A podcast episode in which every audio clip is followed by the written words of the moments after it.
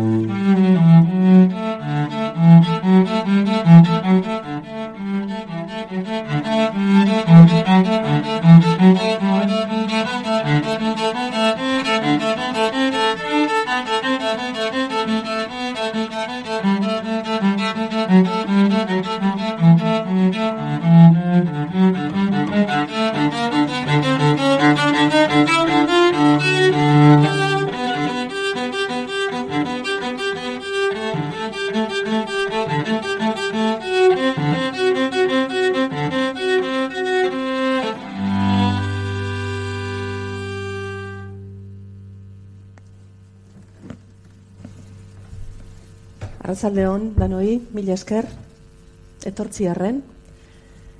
Eskerrik asko antolatzaileei, bizotzez eh, eskerrik asko. Bueno, Carmele, hor alboan dago, e, bajen musika izango dugu nagusi, musika barrokoa, bajen lehenengo suita sol maiorren. Hm? Eta suitori osatzen duten dantzak, baina tarteka poema luzeago batzuetan musika erromantikoa ere joko du. Sensens, Foge eta Rachmaninov. Rachmaninoven satiak. Bueno, banola gorde errautzakolkoan, ez dakit oso izenburu pretensiosoa den hau, e, zebenetan uste dute ez dagoela metodorik bizitza kudeatzeko, ez da? Bizitza azken batean horixe bihurtzen baita. Hm? Kolkoan metatzen diren errautzak manejatzea. Liburu honek sei atal ditu eta atal bakoitzeko bizpairu poema irakurriko ditut. Lehenengo satia, album bat, memoriaren zatia da. Enir gustatzen zait holan deitura xelebreak eta asmatzea, eta orduan ataloni deitzen diot atal autokostumbrista. Ai ez nada. Eta autokostumbrista zergatik. Ba bueno, hemen nire aurtzaroko e, oroitzopenak daudelako, agertzen da eskola, agertzen da familia, agertzen da erlijioa, agertzen dira, agertzen dira ba, gure eziketan zerikusi izan duten eragin askok, eh? baina hemen agertzen den ni hori ez da beti ni individuala baizik eta gu kolektibo batera zubia izan nahi duen eh, izen ordain bat, ezta? Lehenengo poema, album bat, eh? hau da, ba, oroitzapen multzonetatik, lehenengo poema da, elduaroaren talaiatik ba, atzera begiratzen duen emakume baten ikuspuntua. Eta izena du nire feniz kanarienziz.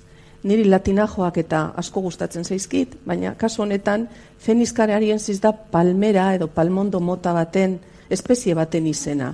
Eta halako palmera bat daukagu guk e, gure familiaren hortuan, lekeition, eh? kasu honetan neure alterregoa e, bihurtu dena.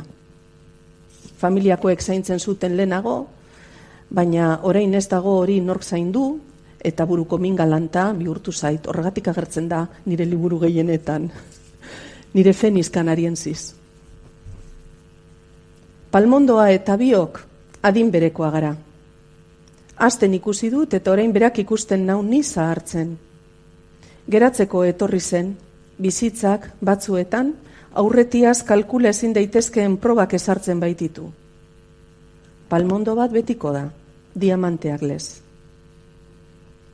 Gauean bere buruarekin mintzatzen da, iritzar bateko zubi metalikoan bakarrik legokeen emakume bat bezala.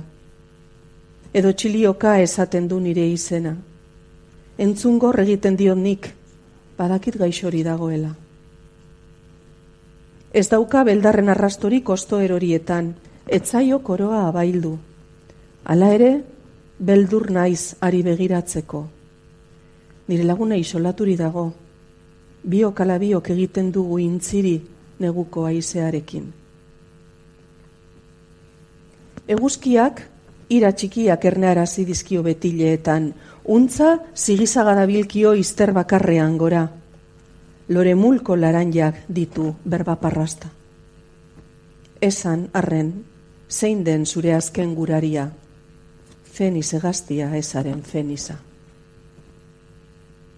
Palma aiarrekin aterpe egin genuen kuadrilaren zat.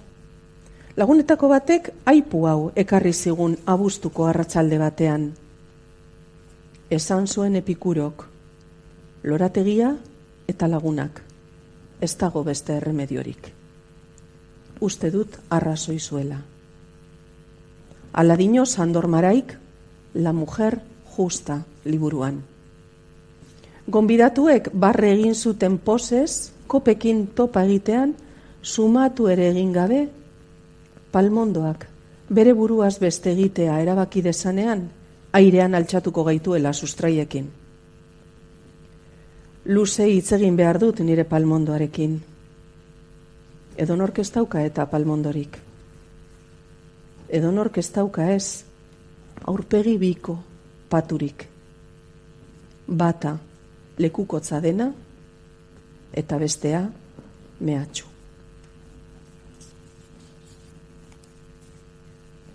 Kromoak.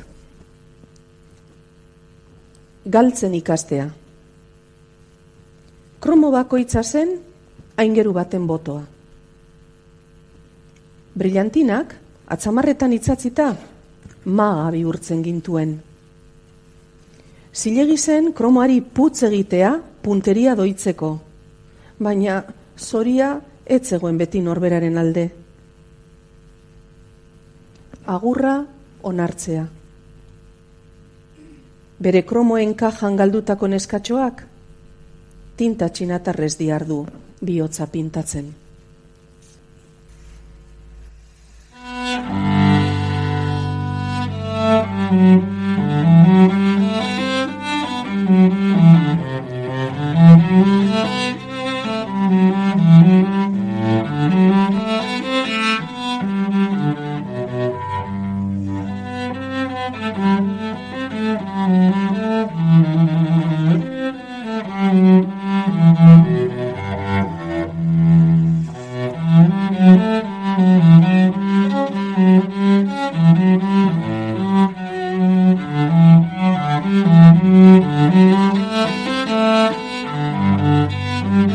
Thank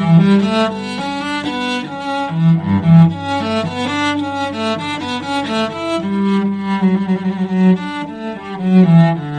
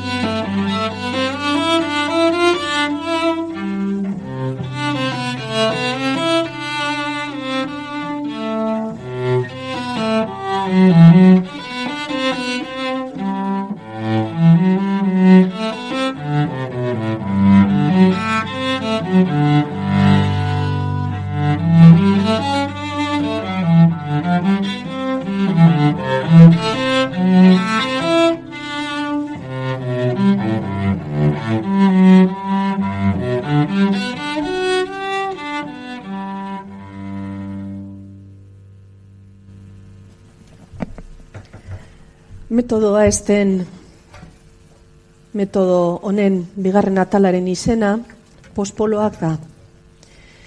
Pospoloak e, ba, historiako asmakari handienetako bat izango dira, seguruenik. Eta hala deitu diet gure imaginarioan e, garrantzitsua diren hainbat emakumeri.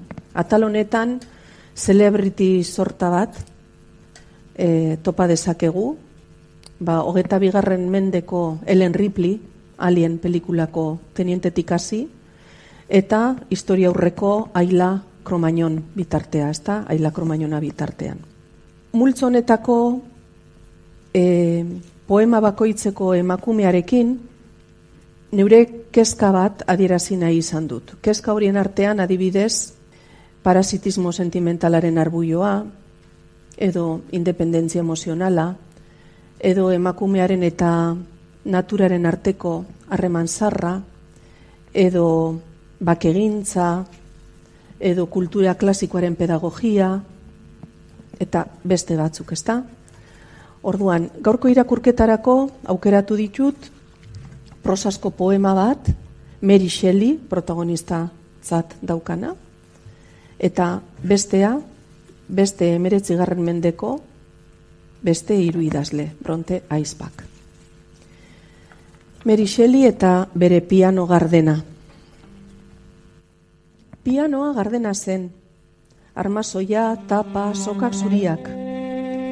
Merixeli aulkian jarrita zegoen palmondo nano baten aurrean. Palmondoa beirate baten azpian, beiratea alabastrosko eskata zapaindurik. Eskata haiek zera izan zitzezkeen, meriren bular zanpatuak, meriren miinari ebakitako zatiak, meriren burmuinaren erdia, meriren betazpietako zirkupista. Itxasontziaren atondoan, meri zurbila pianoa jotzen ari zen, hildako amaren gatik, hildako semealaben gatik, otzak hildako aizpa orde eferen gatik, jaiobako lerroen gatik. Gizon bi albotik pasatu zitzaizkion salbatxalekoekin, baina ez zuten ikusi. Eta bera, teklak astindu eta astindu zebilen, bere eskuak balira bezala, galeoi baten mailuak galernarekin borrokan. Ekaitzaren mende zebilen meriren maitea, hiltzear, hiltzear bera berriro ere bakarrik usteko, bizitza osoan legez, beste behin bakarrik eta beti. Zuk, nire idazkari lastanak, ordena itzazu nire paperak eta zeureak, maitan azazu. Eta pianoaren teklatutik lurrun piltzarra algitzen ziren eta bakoitza mamu bat zen. Ama izan ez itzaion ama, gauak irentzitako seme alabak, urruntasunak suntzituriko aizpa, testu ilaurtuak. Meriren birika albeoloetan, berrogeita amapik urtetako estrogeno iarretan, zelulen gazteluetan, harima zurtzean, taup egiten du elektrizitate zurrumurru batek, taup egiten du aragizko gargola batek, taup egiten du hasi errepikakor batek, erlojuaren horratz laburrak bihotzera apuntatzen dion bakoitzean, lokietan albaintzen zaion zuntzak. Meri Goduin, gero Shelley, zure maitea ito beharrean da hemendik ezurrun. Eta Byronek, zutik itxas leize baten aurrean, lerdokeriak aldarrikatzen ditu uluka. Ala nola, maitasuna bizitzaren parte bat dela giza semeentzat.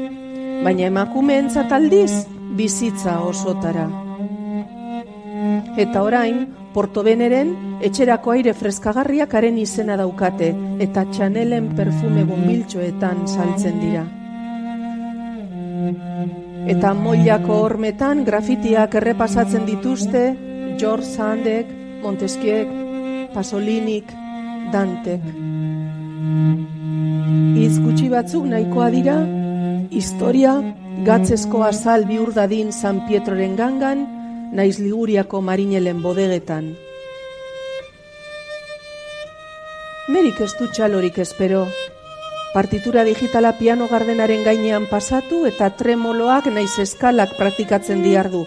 Kontrako estarrian, zauriak, ideiak, letrak, trangoak trabatu bitartean. Betaurrekoa galduta, ez du ezer ikusten. Bosgorailu elean iztune kafalordurako abizu eman dute. Kaioek zehazka kantak egin dituzte oka. Zientzialariak teorizazioan dabiltza poesiaren balizko almenaz materia bizigabea berpisteko. Eta Prometeo berriek beren patuari egiten diote uko. Dena da, orbain itzela.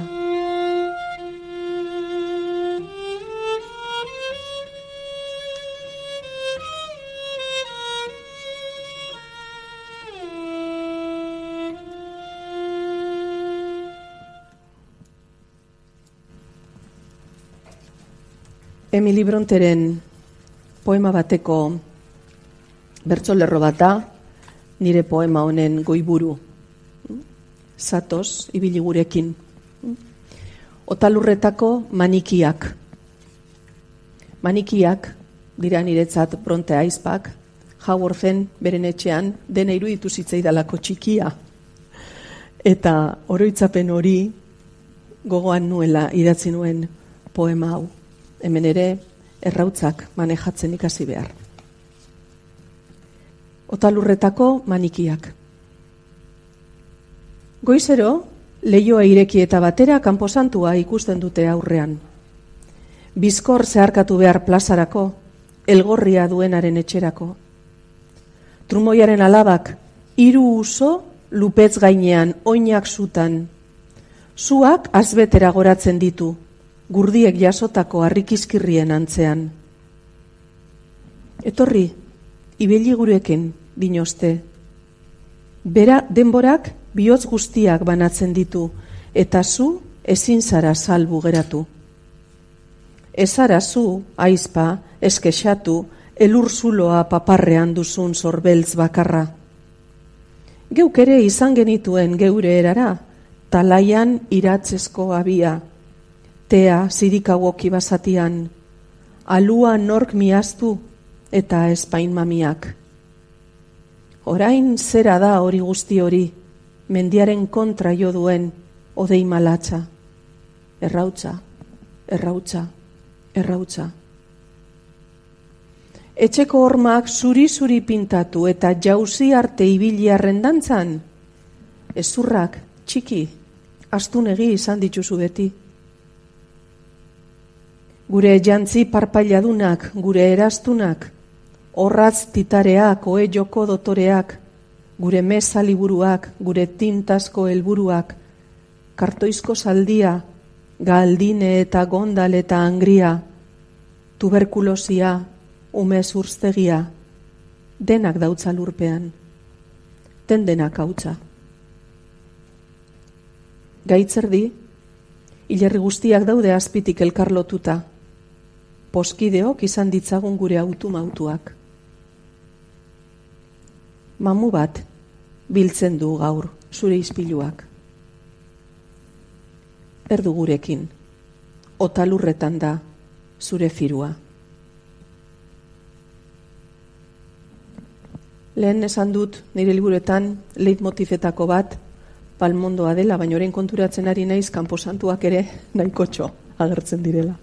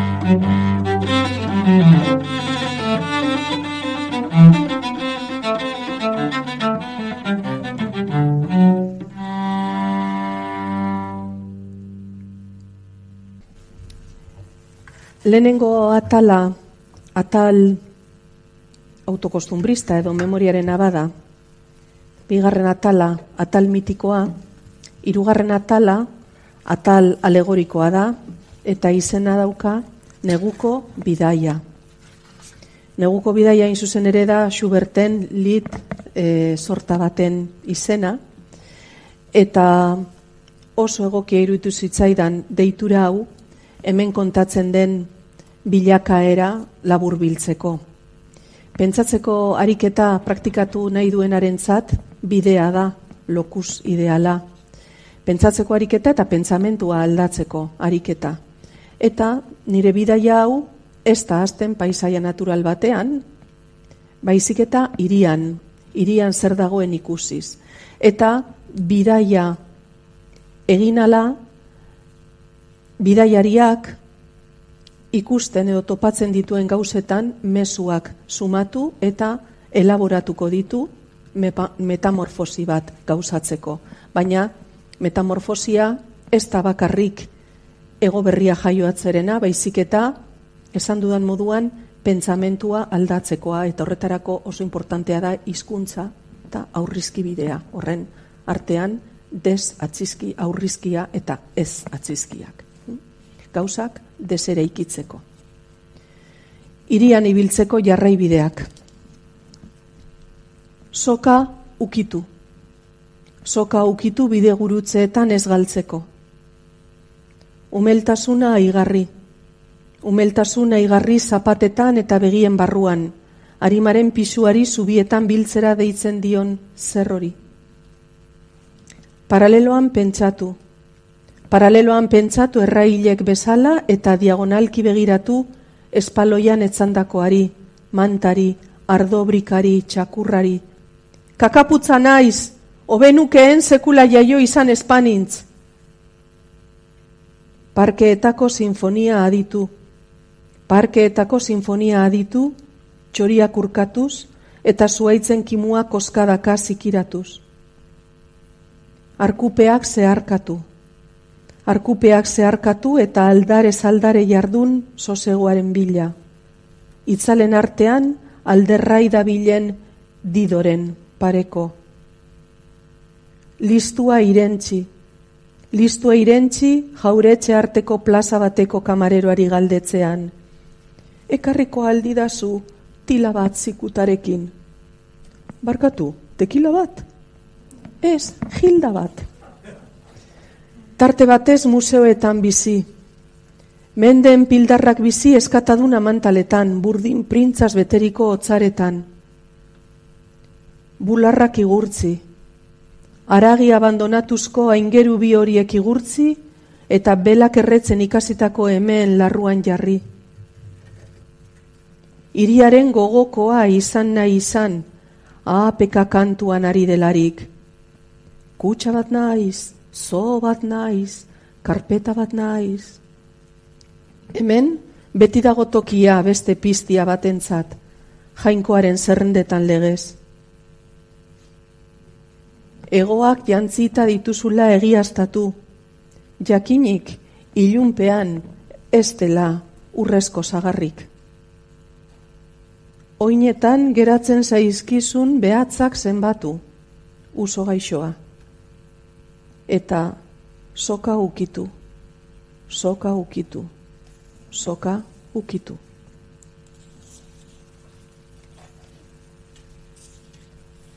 Distantzia. Bado jenteri galdetu didan ikia poema hau.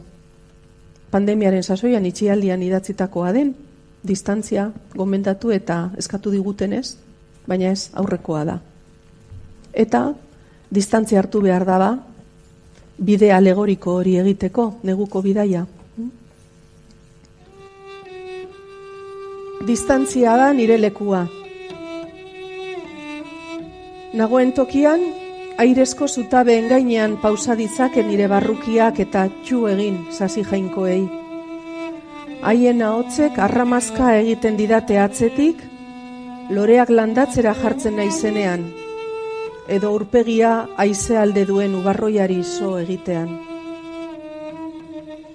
Hemen, askatasunaren baliokide dira, esteetako mina, zapatu iluntzea leioti begira, ezurren krakada konpainia piztiari gabe, latxe mutu zaporeko arnaza geldoa, asfaltoan zapaldutako tximeleta zuri beltza.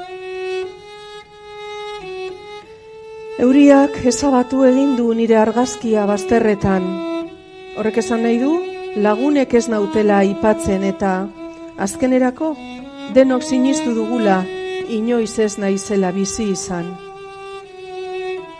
Horkanpoan, esferen balsak bienako tio bibo soinua dauka, baina norentzat da melodia hori? Infernua bakarka sekula zeharkatu ez? Edo ta itzulbidea abiatu orduko prestatzen duten entzat. Nik neure buruarekin egiten ditut biltzarrak hitzek pagamendua eskatzen duten gela utzetan. Wanted, wanted, wanted. Biotzean zepoa, eta garunetan izarrak, hauzikika ari naiz hausten, ariak naizkateak oroidudan sorionaz, zer egin, ebatzi bitartean. Distantzia da, nire lekua, orain.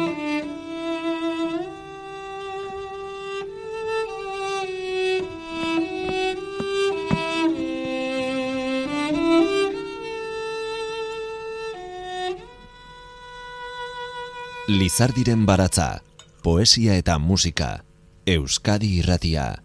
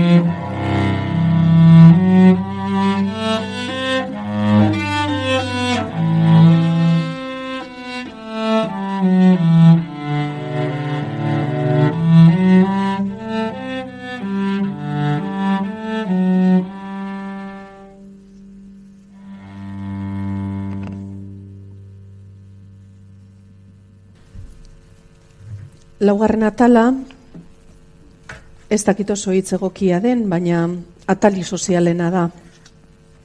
Dinotitz hori hain igatuta dagoen ez. Eta tempo justo jarri nion izena, iz joko bat egin nahi nuelako batetik tempo justo, ba, musika tempo bat da. Baina bestalde batetik, uste dut, ba, horrela etiketa daitekela ironiaz gure garaia. Hain zuzen, justiziatik gutxi daukalako. Eta atal honetan e, ba, munduarekiko e, ardura e, asaltzen alegindu naiz. Hemen agertuko dira, ba, gerraetako biktimak agertuko dira, migrazioak, mugen itxiera, indarkeria, mota askotakoa, eta poemetako batean gogo eta bat egin nahi izan nuen guk horretan guztian daukagun parte hartzeaz. Horregati deitu nion la modez konsientzia txarra. Gainera, poemonen hasieran e, boskoren, bosk, e, boskoren e, atseginen baratzea edo jardin de las delicias e, pinturaren e, aipu bat egiten da, ba, gure munduaren e, ustelkeria maila edo adierazi nahian. Atseginen baratze bat telebistan. Bosko bera ere zurbilduko litzateke ikusita. Lemuriako fantasmak metropolietan batzartu dira. Merkatuen logikak, sorkari itxurgak botatzen ditu mundura. Ganbaran zentauro zauritu bat besterik etzaigu geratzen, ezein balentria gauzatzeko ez gauza. Baletor norbait jaikitzen laguntzeko, oiukatzeko etximena baino oldartsuagoa dela gogoa. Karpe diem gazesko batean disolbatzen ditugu pinpilin pausa diseinuak eta sugea zalen mudak, ideal usatuen erabez. Aho zabaia, umezaroko mistelak eta amasustek eta mana magikoak hartuta. Hautza gara eta hautz bihurtuko gara. Bi ezerezen arteko txinpartak, nire lagun eren esanetan. Zabor digitalesko zorroak, bizkarra makur, aurpegia ikus ez diezagun, behatxulotik sodugun kartzela zainak. Flotean. Flotean utzi dut gorputza. ekaineko odeiek udaren promesa iragazten dute. Urpean, boleroa egiten du paisaiak, laminaria beluskarek, tamarindo antzeko belarrek. Aitzetatik erausitako muskuiluen markek, neure orbainak dakarzkidate gogora. Ondarra hartu dut eskuan eta askatu, horixe da gure naikarien xedea. Atabaka bat da ondoa, hemen behan norberaren tragediek ez dute muntarik. Flotean utzi dut gorputza, giza irudia jito mantsoan. Ikaratu egin naiz, hain zaude geldirik, esan dit gazte batek. Eta igerian aldendu da, besoak itxartxorien gizan.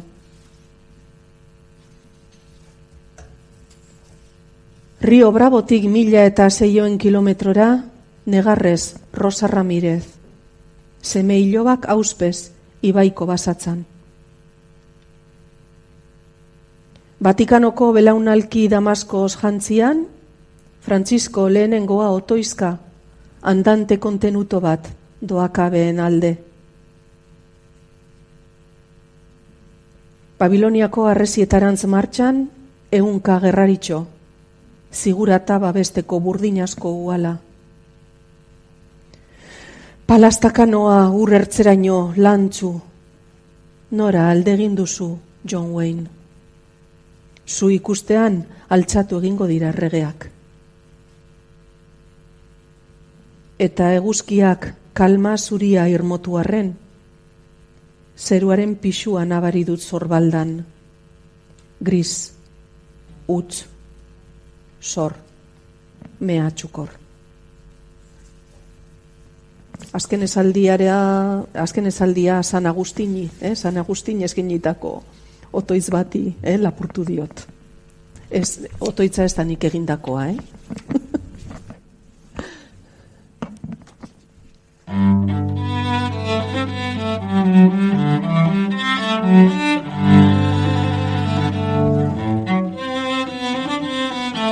Mm-hmm.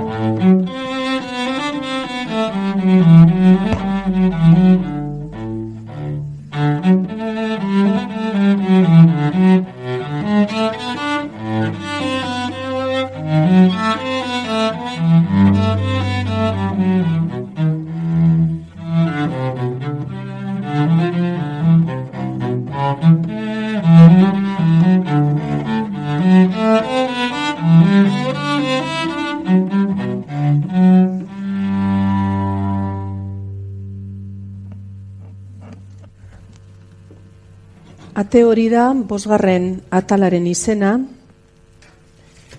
atal elegiakoa, hileta kanta bat delako, hainbat poematan emandakoa, dolu bat kontatzen da hemen, bueno ez dolu bi egia esateko, bata da desamodioaren dolua eta bestea da eriotz ondoko, benetako eriotza baten ondoko dolua. Horregatik aukeratu nuen atalari hasiera emateko Ruandako kanta baten zatitxo bat, orain dela iruzpala urte, ibili nintzen, itzultzen, e, Ruandan hasi, baina gaur egun Frantzian bizi den emakume nobelagile baten liburua, eskolastike mukasonga, eta lan hori egitean topatu nuen kantu hau. Eta bi bider gau izanen duk i galtzean. Bueno, ba, bi dolu horiek dira, atal honetan kontatzen direnak. Ate hori dauka izena, azken batean, ba, bizi izandakoa pelikula txar baten eta amaiz gaizto baten moduan gogoratzen delako eta batzuetan zoritxarrez ba, oroitzapenak ez gaituzte e, baketan usten ez da, horregoten dira kolpeka eta kolpeka eta kolpeka ba, ate madarikatu baten moduan. Hm? Eskatzen zaio, ba, ate hori izteko, behingoz. Erromako artxoriak. Zazpitan zazpi aldiz hil zaitut. Zazpitan zazpi baitziren erromako artxoriak zeruan, zuk eta biok, tiberri baiaren bazterra korritu genituenean, berbetan, berbetan, berbetan. Arboletara datoz gaua pasatzeko, esan zen idan. Gaztela sosuak, araba sosuak gurian. Hori sebera nahi nuen nik betiko, nire burua pausatu zure paparrean, mazta sendo batean bezala. Ni orduan beste bat nintzen. Ni nintzen zuk zure atzaz piztutakoa eta nik neure ondarra lesta xutua. Kilometroak egin zituzten nire zapatek, orduan txalupa, orain berriz katabutak. Erromako hartxorien arrabotza, saldoan gatoz baina bat gara, eta banaka hilko gara, bakarka. Hainbeste ibili beharra ezurren laberintuan barrena, hainbeste alferretura zure austerrea aizean dela, zazpitan zazpialdiz limurtuko zara nire kolkora. Eta bigarren poemaren izenburua kronika. Kronika oso ezaguna egingo zaizue, pandemiaren deskribapen estilizatu bat delako. Pasadan urteko martxoaren azkenetan idatzitakoa da. Blas de Oteroren e, goiburua dauka. Ematen du mundua bizkarrez doa laoinez itxaslabarretako gau beltzerantz.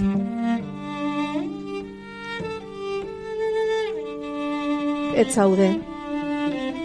Apokalipsiak festa jantzia ipini eta distopia hitzak ahoa goxatu digunean. Ez zaude. Baserrian hauntzak aumeak egin eta zure alabak ontzei iragarri dienean. Ez zaude jada. Supermerkatuko tarraizka paketean Kozidos, etiketaren ordez, COVID-2 irakurri dudanean. Ez zaude. Ilkutsek txanda gorde behar dute, ejerzitoak zorrotzago estutzen ari dira mugak. Ez zaude. Geranioari galdetzen diot, nola eutxi, bete-betean joko nauen oinastarririk etorri ezean. Ez zaude ez ez, Zure lankideak kalera bota dituzte, dendak itxi, barazkiak zarrasteldu egin dira, artistak isildu. Ez zaude, gambara ustu dut, ilea tindatu, lapikoa astindu, amodioa zure itzalarekin egiten jarraitzen dut. Ez zaude, Andre Moskorti bat ujika dabil plazan, Berarentzat delakoan balkoietako txaloa zaparra da. Ez zaude ez, trakeotomiak, giltzurrun erauzketak, zorabioak, isuriak, endotelio lehertuak, konbultzioak. Ez zaude da, esan dut, bai, Bazeunde, esango zenuke Winchester bati oratuta. Kanpora satanaz, ni rambo berria naiz. Triste, triste jarri da mundua, lakrimosa diesira, lakrimosa diesira. Minoro da absolutua, minoro da erlatiboa. Ez dakit non den zentzabidea. Olatuak, uartea, kalatxoriak. Faltan dut zure atzkozkorren deia atean. Sekula izango ez dugun itzase eder luzea.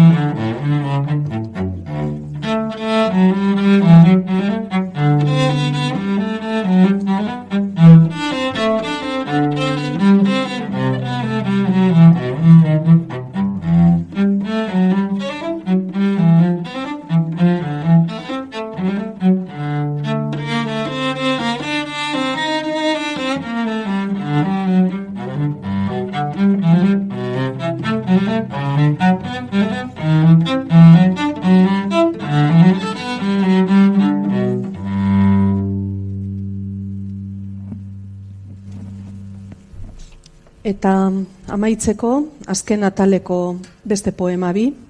Azken atalaren izen ere, ba, e, jokosoa da, ez da, estigma sorizkoa, atal metapoetikoa da. Hemen, ba, zergatik idatzi, nola idatzi, bakoitzaren erritualak, bakoitzaren e, puntu kardinalak, eta alako, bueno, ba, buruko minak e, ale, e, adierazten alegindu naiz. Azken batean e, markatuta bezala gaude eta naiz eta askotan pentsatu ba, boligrafo alde batera utzi beharko genukela ba, ezin eskoa zaigu. Hm? Patologia moduko bat sufritzen dugulako. Orduan,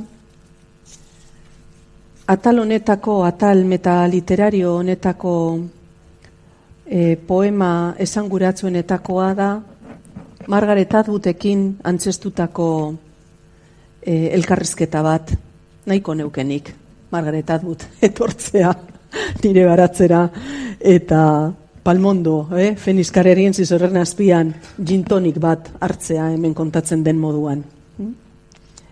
Hemen botatzen dizkiodan galderak, elkarrizketa honetan, dira, nola bait, ba, liburu honetako, metodo esten metodo honetako zei atalen, e, oi hartzun bat. Adbut Andrea eta biok jintonik bat hartzen miramarren. Hemen beste miramar bat daukazue, eh? palazioa. Eh? Ez da hori, hau lekitzokoa da. Bide batez gonbidatuta zaudete, eh? nahi duzuenean etorri eta igual jintonik ez baina txako linea ipiniko dugu. Baratzean eman dugu arratzaldea, zume zurizko bezaulkietan jarrita, kiwi jasminen aterpean, adelfaren koreografiari begira brisan. Ordira hartaziak, arrastelua, aitzurra, poeta orok behar dituen lanabesak. Uraskan, hasi dira igelak, beren zilabak askatzen, beti bat, beti bat, eriotzaren temperatura bezala. Zenbat hildako hemen, belar artean esnatzear, gure aurreneko malkoarekin batera. Sosoak palmondotik gorostira egaka nire galderari itzuri. Zertaz idatzi? Mai gainean paratu ditut aukerak aperitifeko zizkamizken antzera. Memoria talkatuak zirrimarratzen duen nortasunaz? Gure genealogiak hautsi beharreko markez? Pausatutako tokietan begiak bakandutako zeinu ez, indarkeria orotan bakoitzak itxasten dugun zeiluaz, desamodioaz eta doluaz, eta eriotzaz eta doluaz, eta damuaz eta doluaz, eta doluaz eta doluaz, poesiaren misterioaz, zertarakoaz, muga egunaz. Elur maroak ez daki uradenik. Errautza zer da? Zer izan zen oroitu ezin duen hautza. Xilik, eten dit margaretek gogoeten jitoa, esku zimurrarekin neure eskuari helduta. Atera ezazu beste kopa bat, maidirez, zer egiten duzun, ez du larregi inporta. Eta azkena irakurtzen, baina liburu eta azkena kokatuta poema bilduman, baina lehena idazten, hause, eskaera hitzei. Poema liburu honetako testurik antzinakoena. Eskaera hitzei. Ez utzi hitzak lurretik lurretik urrundu nadin ganaduaren atxetik, txibiaren odoletik. Zuen orin margotuak limurtu baninduen, xaloak zuek, nire lehen sostenaren loretsoa bezain. Ez honetzi, hitzak, historia azaztu nadin, ideiaren logalduaz, fedearen giltzatxoaz. Zuen ahatzan izkoitzek zirri egin bazidaten luzaro, nire bendak egoziz zuen presio heltzean. Ez onartu hitzak nire gorputza aipa ez dezadan, bere lege aldakorrak, bere gainbera zuhurra. Bidarteak asko izan arren garraiatu ba nauzue, kakalardoak pasteltxo ofizialaren samaren azpian. Ez hilegitu hitzak, ofizio hau albora dezadan, naiz eta gordinak jo, naiz eta onurak jan. Azken obuluaren egunetik, beste bat, ari naiz bilakatzen.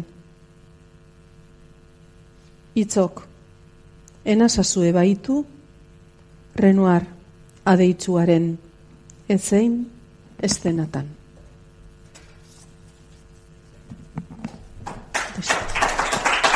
Zerrik asko. Eskerrik asko, Carmelo. Eskerrik asko.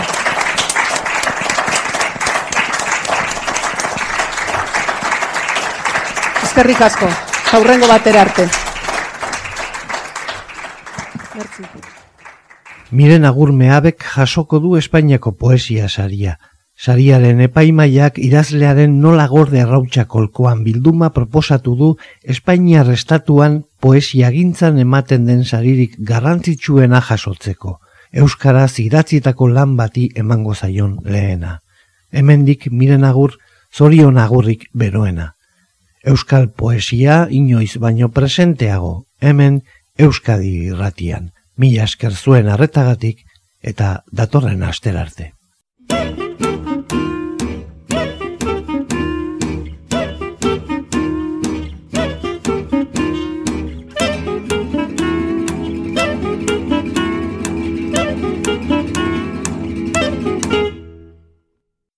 Lizardiren baratza Euskadi Irratian Jose Luis Padrón